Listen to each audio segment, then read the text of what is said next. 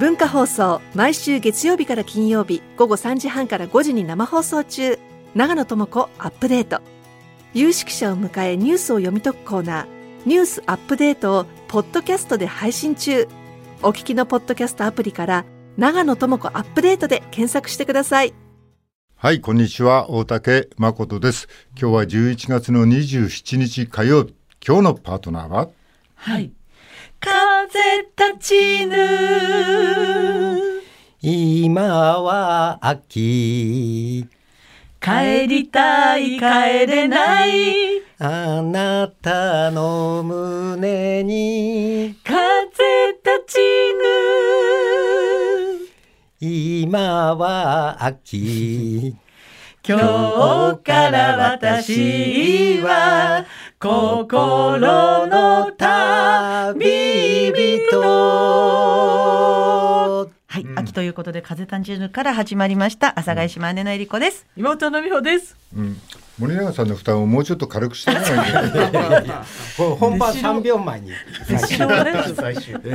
練習してます。やっぱりあの秋というテーマにね、森永先生のやっぱりお言葉でね、うん、ぐっと引き締めていただきたいと思いまして、ね、はい。ケイタル君、服の抑えてたね。いや、そうですね。ギュッと抑えてた。いや、いい、いい秋が来たなと思いました。アイドル、やっぱりアイドルをね、うん、あの前面に押し出していただいた森永先生の秋、秋の感じが、秋の感じが、はい、そうです。吹いてましたでしょ、風がね。はい。なんか押し付けがましい。吹いてた、吹いてたでしょ。吹いてたでしょじゃない。ちょっと失礼しました。吹いてねえよ。吹いてねえよ。私の横には、こんにちは、文化放送アナウンサー砂山慶太郎です。はい、そして火曜日は、はい、森永拓郎です。今日月曜日出します。火曜日って書いてますね、確かに。火曜日って書いてます。ああ、失礼しました。読んじゃっただろうな。月曜日でした。そうでした。今日月曜日だろう。月曜日でした。本当にもう、はい、はい、私も申し訳ないですけど。いやいや、とんでもない、すいません、私もちゃんと。はい、はい、まあそんなわけで、はい、えー、まあね、あのとても近しい人が、はい、亡くなられて参ったなと思ってるんですけども、はい、まあ。ちょっと前からご加減はね、はい、そんなによろしくないことは、まあ、人づてに伺ってたんですけど、あまりに急で、やっぱりなんかあれだね、まあ、今年はもう、まあ、伊集院さんが亡くなられたんだけど、今年はもう近しい人がこうたくさん亡くなって、なんかこうあれだね、しょうがないなと思いながら、まあ、こういうふうになっていくんだろうなっていうのがあって、伊集院さんとのお付き合いはですね、はい、もう何年になりますかね。まあそんなのものすごい近しい関係っていうわけじゃないんですけども、それでもゴルフをやったり麻雀をやったり、伊集院さんのあの男の流儀っていう本が何巻か、うん、大人の流儀だっけ、はい、何巻か出てるんだけど、そのうちのにかんは私はオーディブル、はい、で朗読させていただいて、えーうん、それを伊集院さんが聞いて、えー、いただいたりして、えー、なんか言われたなとか、はい、そんなことがありましたね。うん、えー、っとまあ俺思うのはね、はい、あの伊集院さんは脳卒中、はい、か何かをで倒れられた、はい、それが確か さんよねんまえだったと思うんだよね、はい、だからその前後私はお付き合いさせていただいてて、はい、まああれだね、その、まあ、ゴルフもね、ゴルフ、はい、あの人は記憶力がめちゃくちゃ良くてね、あのじゅうさんばんホールの池の横の大竹のだいさん打目のショットなとか言うの、もう全然覚えてない、こっちはね。ああ、阿川さんと一緒に回った時はご球があったんだけど、いっかいどっかでご球があったんだけど、伊集院さんが間違えたのは確か誰だったかな、阿川さんかな、俺かな、覚えてないんだけど、その時伊集院さんが言ったのは俺が悪いと。え？分かんないんだけど俺が悪いと、ああ、これはなかったことにしていいんだと。まあ多分阿川さんだったのかな、あのやっぱしなんかこうちょっとなんかこう男気の強い人っていう、はい、まあ、ここの本の大人の流儀っていうのもそうだけど、男気の強さのある人で、まああのいろんなところでそういう意味で物議はか醸し出してたんだけど、あの女子供を守るのが男だっていうね、その立場をもう貫き通した方でね、ゴロフはやっぱし、えー、ものすごいティーショット打つのね。ああ、そうですか。どこ行くか分かんないような、はい、めちゃくちゃすごいボール、えー、それが病気の前、はい、えー、病気の後、はい、まあ、世間ではあそこまで、まあ、あの脳卒中って、えー、右半身がしび、はい、真っ赤ですよね、えー、しびれたりするんだけど、はい、それも克服なされて、おだけ ゴ, ゴルフ行こうっていう話になって、えーはい、ゴルフ行くんだよ、はい、でまああの足腰もちゃんと両手もねちゃんとあの正常なんだけど、はい、やっぱりねその後によく言わなかったんだけど、どうやらね右目が見えてないらしかったのね。 そう、それでゴルフやるわけよ、はい、でねさんかいにいっかいぐらいティーショットがねチョロする、あらちゃんと当たんない、ね、でボールがねもうすぐこうごじゅうメートル先の左側のラフに転がったりするわけよ。伊集院さんあの右目があのちょっと見えなくなってるから、はい、どこ行ったって聞くんだけど、うん、どこ行ったって聞くんだけど そ, そこですってちょっと言いづらくて、ああ一緒に ど, ど, どこでしょうねみたいなああここにありましたみたいな、あそこかみたいなね、うん、で伊集院さんはマージャンもすごくて、であのね浅田哲也とふたりの、ね、本もあったりして、でまあそういう人と一度でいいから麻雀を打ってみたいと、あ、ね、以前おっしゃってましたよね、うん、思って、はい、こう俺の友達の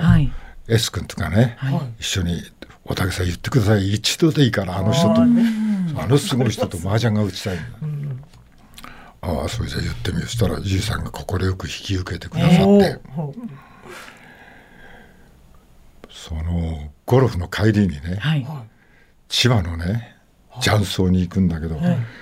ここのカレーライスがまずいんだそういう話すごい思い美味しそう、美味しいのかと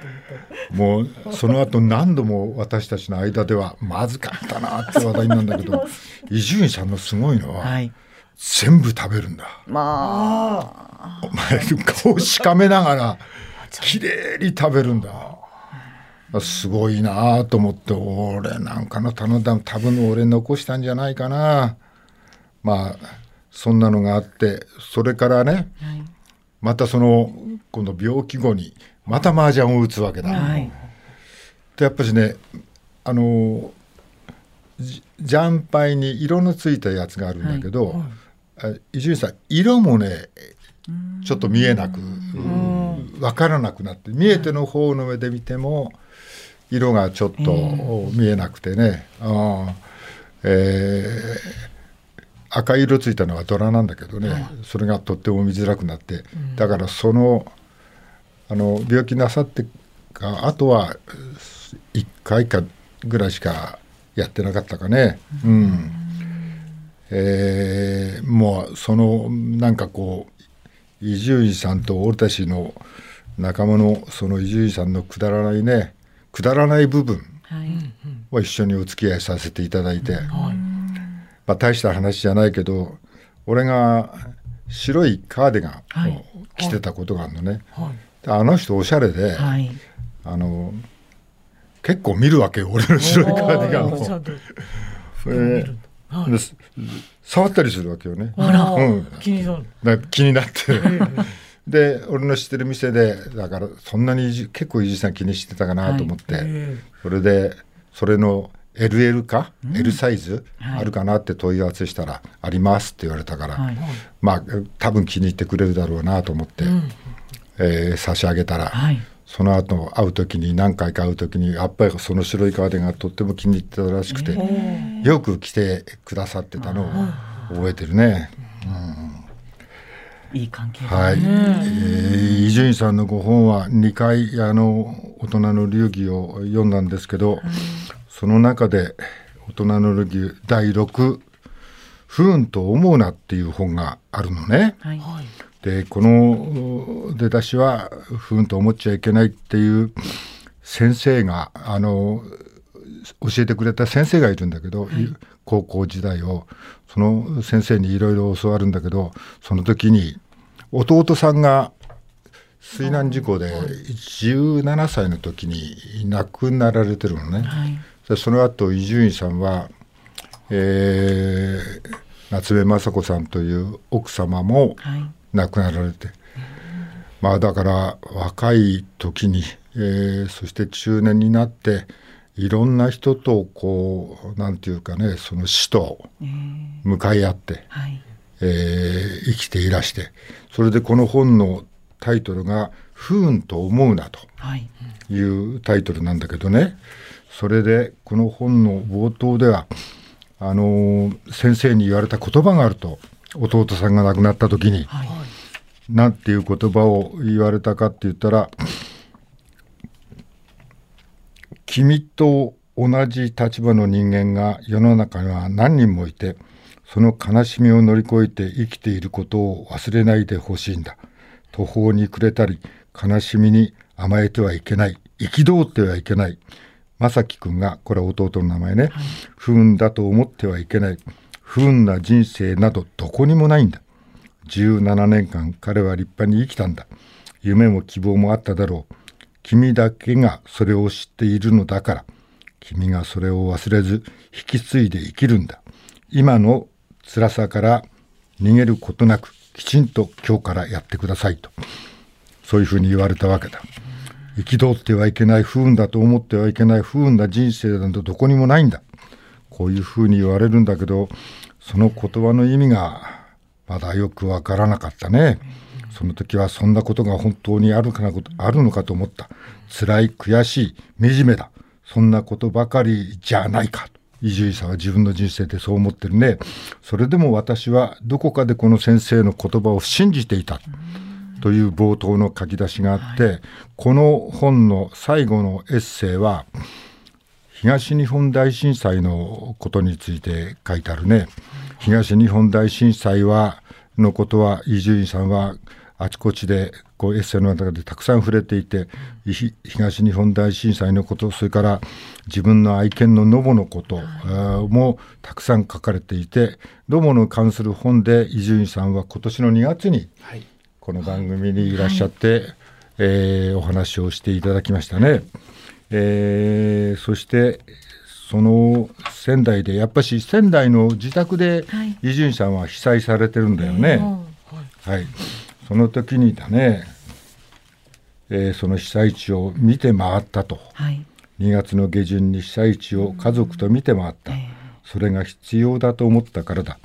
南三陸町では鉄の骨組みだけが残る防災センターを見た。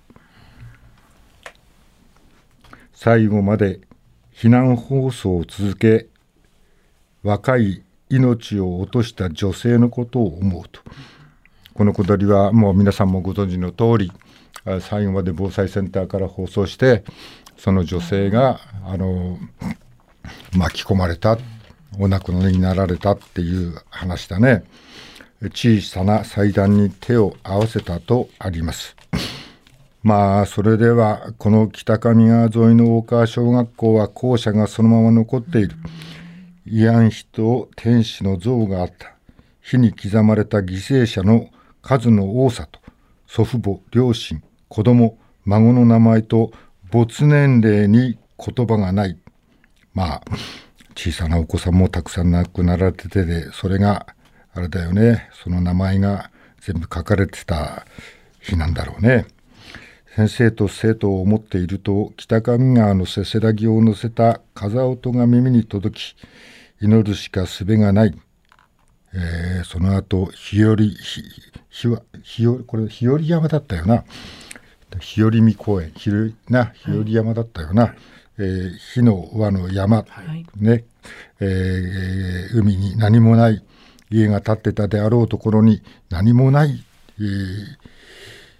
波にさらわれて何もない情景を見たというのが書いてあるね、はい、最後は弟の時も前妻の時も私は星空を何度も見上げた。生還させてほしいと祈った。今は安らかかと尋ねる。死の数年は弟、妻を不運と思っていた。今は違う。天命とたやすくは言わぬが、短い一生にも死期はあったと信じている。笑ったり、喜んでいた表情だけを思い出す。あえてそうしてきた。それが二人の生への尊敬だと思うからだ。彼らも、そして私も、不運とは思わなくなった。不運ではなく、そういう生だったのだ。不運と思っては悲しすぎるのではないか。不運と思うな。そう自分に言い聞かせて、今日まで来ているというふうに、この不運と思うなっていう男の大人の流儀だいろっかんは、まあその不運と思ってはいけないっていう先生の言葉、じゅうななさいの弟が亡くなった時に思ったことで、先生の言った言葉が信じられなかったけど、この本の巻末では今は不運と思っちゃいけないってよね、不運と思ったらその人たちのに失礼だ。弟さんはじゅうななさいまで精一杯生きた。それを分かっているのは君だけだと、はい、そういうふうにこの文章は結ばれているね、はい、えー、ご冥福をお祈りします。愚か者よ。近藤真彦さんで愚か者、聞いていただいています。はい、慶太郎君お願いします。はい、まあ、池井さん作詞の時は伊達歩名義でね、書いていらっしゃいました、はいはい、うんえー、まずこちらですね、朝日新聞ですね。相撲です。霧島 ブイ 速攻白星締めとあります、うんえー、にどめの優勝ですね、まあ、昨日じゅうさんしょうめを挙げて優勝を決めています、はいまあ、熱海富士と最後までね優勝を争ってましたが、うん、熱海富士が先に負けて、もうその時点で優勝が決まりました、うんえー、そしてこちらも朝日新聞ですね。核の傘残されたまま核禁止条約会議今日からとあります、はい、えー、核兵器の保有や使用、開発などを全面的に禁じる核兵器禁止条約のだいにかい締約国会議が現地時間にじゅうしちにちアメリカニューヨークの国連本部で始まります。日本は今年も不参加です、えーはい、そしてこちらも朝日新聞、これが一面だったのはさんじゅうはちくうこう空港港防衛力強化とあります、えー、政府案自衛隊海保が訓練、えー、防衛力強化のために全国の空港と港湾の整備を進める公共インフラ整備の原案が政府関係者への取材で分かったと。自衛隊などが使いやすいよう延伸や拡張する候補地として全国の空港、空港じゅうよんしせつと港湾にじゅうよんしせつの合わせてさんじゅうはちしせつを選定している。えー、政府は平時も訓練などで使うことを目指しているが、地元住民の理解が欠かせないため空港などを管理する自治体が受け入れるかどうかが焦点となるとあります、うんはいえー、そしてこちら東京新聞、うんえー、昨日の日曜日の一面だったんですが、横田基地に汚染水ひゃくよんじゅうまんリットル、最大濃度指針のさんぜんろっぴゃくばいちょうとあります、うんえー、東京都福生市などいつつの市ひとつの町にまたがる米軍横田基地内に発がん性の疑われる有機フッ素化合物、まあ、いわゆる ピーファス、ピーファス とか ピーフォス と言われますが、はいえー、ピーファス を含む泡消火剤で汚染された水がおよそひゃくよんじゅうまんリットル保管されていることが政府関係者などへの取材で分かったと、えー、処分には高額な費用がかかると見られるため保管が長期化する可能性が高い。漏出すれば周辺住民が水道水源として使う地下水の汚染につながるリスクをはらむとあります。で最後こちら日刊スポーツになりますが、はいえー、ジャニーズ問題で声出す勇気大事、村上春樹氏が言及とあります、えー、作家の村上春樹さんが、えー、昨日放送のラジオ番組村上レディオで、えー、最近のジャニーズ問題の報道を見ていて勇気を出して声を上げることの大事さを改めて痛感させられましたと、えー、旧ジャニーズ事務所の性加害問題に言及したと、うんえー、番組では、まあ、アメリカがベトナム戦争に、まあ、本格参戦するきっかけになった事件が起きた時に、えー、大統領に戦時権限を付与する議案に反対した議員がふたりだけいたということを紹介、うんえー、しっかり声を上げる、空気なんて読まない、忖度もしない、そういう人たちの存在がたとえ少数ではあっても僕らの社会には必要と持論を述べた上で、うん、性加害問題に触れたとあります、はいはい、まあ順番にだけど一番最初のさやっぱし熱海富士、はいうん、残念だったなと思って、うん、前も優勝ね、うん、争って最後で、うんうん、なんか国民国民相撲を取る人だよねこの人ね、ああまあでもねまだあっという間にこう、はい、この間も、ねはい、優勝争いして、はい、今回も、ねはい、将来が楽しみだなって、はい、負けてまあ負けるのかなまあなと思ってあとあれだよねゴルフの方では、はい、森田遥っていう女の人がいる、はいはい、この人がねこう始まる時はにいにつけてるにいかいちいなんだけど、はいはい、やっぱ最後はまあボギー一つのバーディー一つで伸びないんだよね、うん、いつも森田遥はやっぱりね、うんえー、ギリギリで勝てないっていうかね、うんまあ、そういうのを見てるとまあ半眼びいきじゃないけどどうしてもなんかこう勝てない人の方 上, 上昇してる人がうーんちょっと憎くなってくるっていうかそんなふうに思いませんか。いやでもやっぱり若いとプレッシャーに負けちゃうんですよ、はいうん、だからあのこう、うん、経験を積み重ねてくるとそれが取れてくるので、うんうん、実力が発揮できるんですよね、うん、だからこう、うんえー、プレッシャーを感じてるっていうのは成長の余地があること、うん、なるほど伊集院静香さんみたいですね。いやいやいやいや本当私あのニュースステーションやってる時に、うんはい久米宏さんに僕全然緊張しないんですよねって言ったら、うんうんはい、緊張しないやつは成長しないぞって言われてえその言葉通り、うんえー、以来にじゅうねんかん成長してませんであの人によってうちの鬼太郎なんかあれだよね緊張が楽しいって言ってたね。鬼太郎さんって緊張するんですか。ま、前にこれ一回話したことあるけど、ね、舞台が始まって俺と鬼太郎で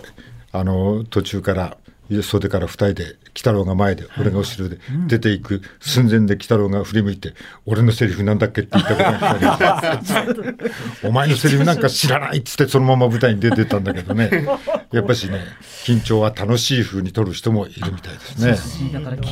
鬼太郎さんに言われましたけど、うん、その私たちもザ・W出るときに、はいうん、緊張をしてるって思わないように自分をあのなんていうか偽れっていう、うん、言っていいのかしらなんかその緊張しないやつは誰もいないんだから、うん、自分で騙して集中してるんだっていうふうに思い込まなきゃいけないんだっていうふうに言われました、うんね、ですごい緊張しないやつここにいます。ごめんなさいすいません言ってるそばから目の前にいましたね。でもどっちかというと美穂さんの方はあんまり緊張してないように見えるけどそうねなんかこういやでもでもでもそうでもないですよ。そうそうでもないですあのね、その W の時なんかすごい噛みまくりましたから、うん、セリフを、はい、あそうそうお姉さんの方がその時は落ち着いてたりとかしてね、うん、落ち着いてるではないけど大竹さんにその失敗した時とか、うん、こけた時にどうするかっていうのを考えていきなさいって言われてたんで、うんはい、美穂さんが噛んだ時に、うん、噛んでんじゃないわよって言って、うん、なんとかちょっとそういうのがあったんですよね。かすった時のことをも考えておけよって言われたのが、うんうんはい、身内を本当の身内だと思うとかばいたくなるからねそれをあのお笑いはしちゃいけないんだよね。ああそうかそれもありますね。本当にねかばいたくなるんだけどかばうとドツボに一緒にはまってくんだよね。やっぱ突き放さないとそれはもう勉強になります、うん、あもういつも、うん、い一緒に落ちていくパターンだわね、うん、私たちね一緒に落ちていくパターンはいはいはい、はい、次です。最初に戻ってください、はいうんえー、次が朝日新聞今日の三面です、うん、核の傘は残されたまま、うん、核兵器禁止条約会議今日からとあります、えー、核兵器の保有や使用開発などを全面的に禁じる核兵器禁止条約のだいにかい締約国会議がにじゅうしちにちアメリカニューヨークの国連本部で始まります、うんえー、去年のだいいっかい会議で採択したごじゅっこうもくの行動計画の実施状況などを議論する。核保有や日本などが参加していない禁止条約は実効性が課題だ。日本はにかい連続でオブザーバー、傍聴参加も見送るとあります。森永さん、これ俺全然理解できないんですけど、原爆をふたつも落とされた国の核禁止条約にその何参加しないって、はいね、こういう意味が分かんないんですけど。いやだから岸田総理は、うんまあ、被爆地出身の政治家なんだから、うんはいねはい、今支持率が落ちて苦しんでるわけじゃないですか、うんうん、ここで一発出ていけば、うん、絶対支持率上がると思うんです、うん、私はだけど、うん、なんか見えっ張りなんですけれどもアメリカには逆らえないっていう、うん、だからこういうのに出ないで、うん、トマホークよんひゃくはっぱつ買っちゃうっていう方向に行くから、うん、ずるずる落ちていくんだと私は思いますけどね。伊集院さんもご本の中で、はい、今までこの国は戦争しないで済んできたと、はい、これからは違うと、えー、それはなぜかといったら非核三原則が変わったからだ、形が変わったからだと。まあ武器を手にするというのはどういうことかと、武器を手にするということはどうしてもそれを使いたくなると、うん、だからこれからの日本はそうはいかない、今までのようにはいかないだろうというふうに予言してましたけどね。いやだって敵基地攻撃能力を身につけて、はい、敵の国攻撃するわけですよ、はい、そしたらやってくるに決まってんじゃないですか、うん、普通に考えやられたらね、はい、やり返すに決まって、それが大きくても小さくてもね、うん、争いを大きくすることになってしまいますよね、うん、えー、だからね、はい、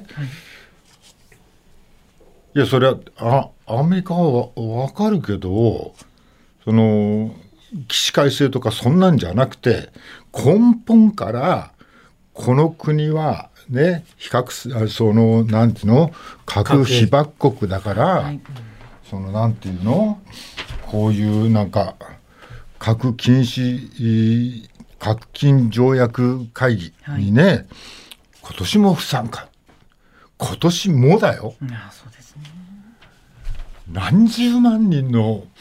命があれで失われて今日まで来て、まあ伊集院さんじゃないけどもういつまでさパレスチナもイスラエルもロシアもウクライナももう愚かとしか言いようがないんだけど、うん、まあ私は国会議員じゃないんでなれないんですけど、うん、私が総理大臣だったら、うん、もう核兵器禁止条約も出席するし、うんうん、え一人でガザに行って、うん、イスラエルもうやめろ、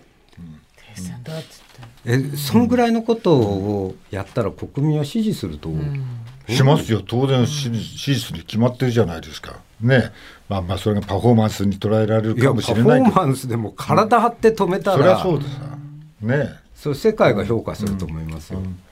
えー、っとなんかこういつもアメリカのなんか影を感じながらというか、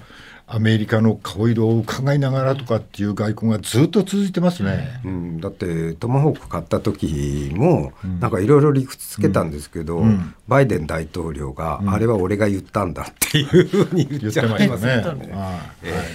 もう全部アメリカの顔色を伺ってるんですよね、うんうんうん、はい、えー、伊集院さんが迎撃ミサイルだって飛んできたらあんなのね当たりっこないっていうふうに伊集院さんはまあ、ずいぶん前ですけど、まあ、本にはそう書いてありましたね、はい、そして次が、まあ、このさんじゅうはちくうこう港防衛力強化という朝日新聞の今日の一面なんですけど、えー、政府案自衛隊海保が訓練と、えー、防衛力強化のために全国の空港と港湾の整備を進める公共インフラ整備の原案が政府関係者への取材で分かったと。自衛隊などが使いやすいよう延伸や拡張する候補地として全国の空港じゅうよんしせつと港湾にじゅうよんしせつの合計さんじゅうはちしせつを選定している、えー、政府は平時も訓練などで使うことを目指しているが、地元住民の理解が欠かせないため空港などを管理する自治体が受け入れるかどうかが焦点となるということなんですが、はい、うん、まあ、原案によると政府は有事の際の部隊の展開や国民保護を主な目的とし、空港や港湾の強化を図ろうと計画、自治体と協議し平時から自衛隊や海上保安庁が訓練などで円滑に利用できる枠組みも設けるとしていると、まあ、いわゆるこう島の部分だったりするとちょっとあの、えー、滑走路が短かったりする、あとまあ港も大型船が入れなかったりするっていうのを、まあ、港をこう掘ったり空港を長くしようとするっていう整備を、まあ、ここでやろうとしているっていうことですね。で、えー、原発が近くにある福井県の駿河湾も、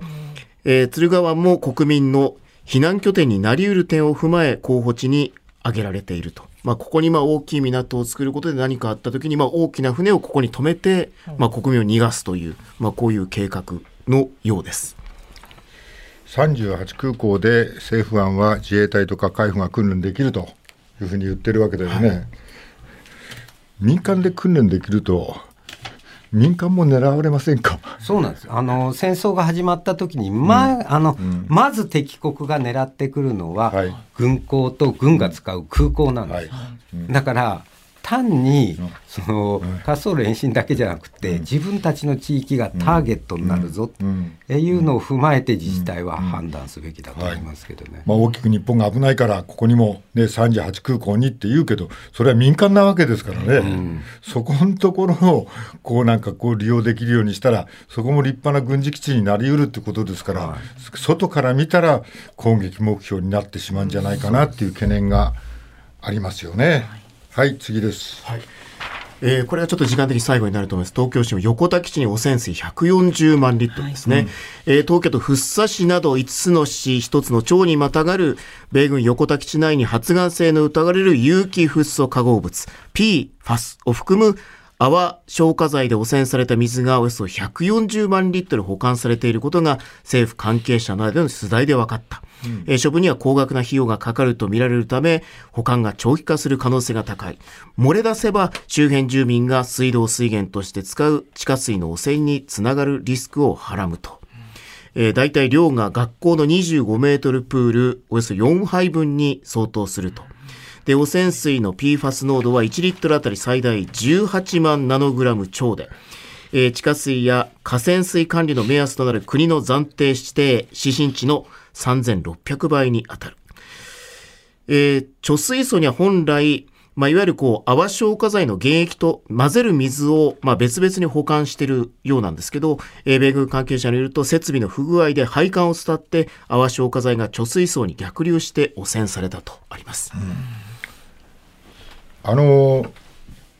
う漏れてんだろ、はい、もう混ざっちゃってるって混ざっちゃってるんだろ、はいはい、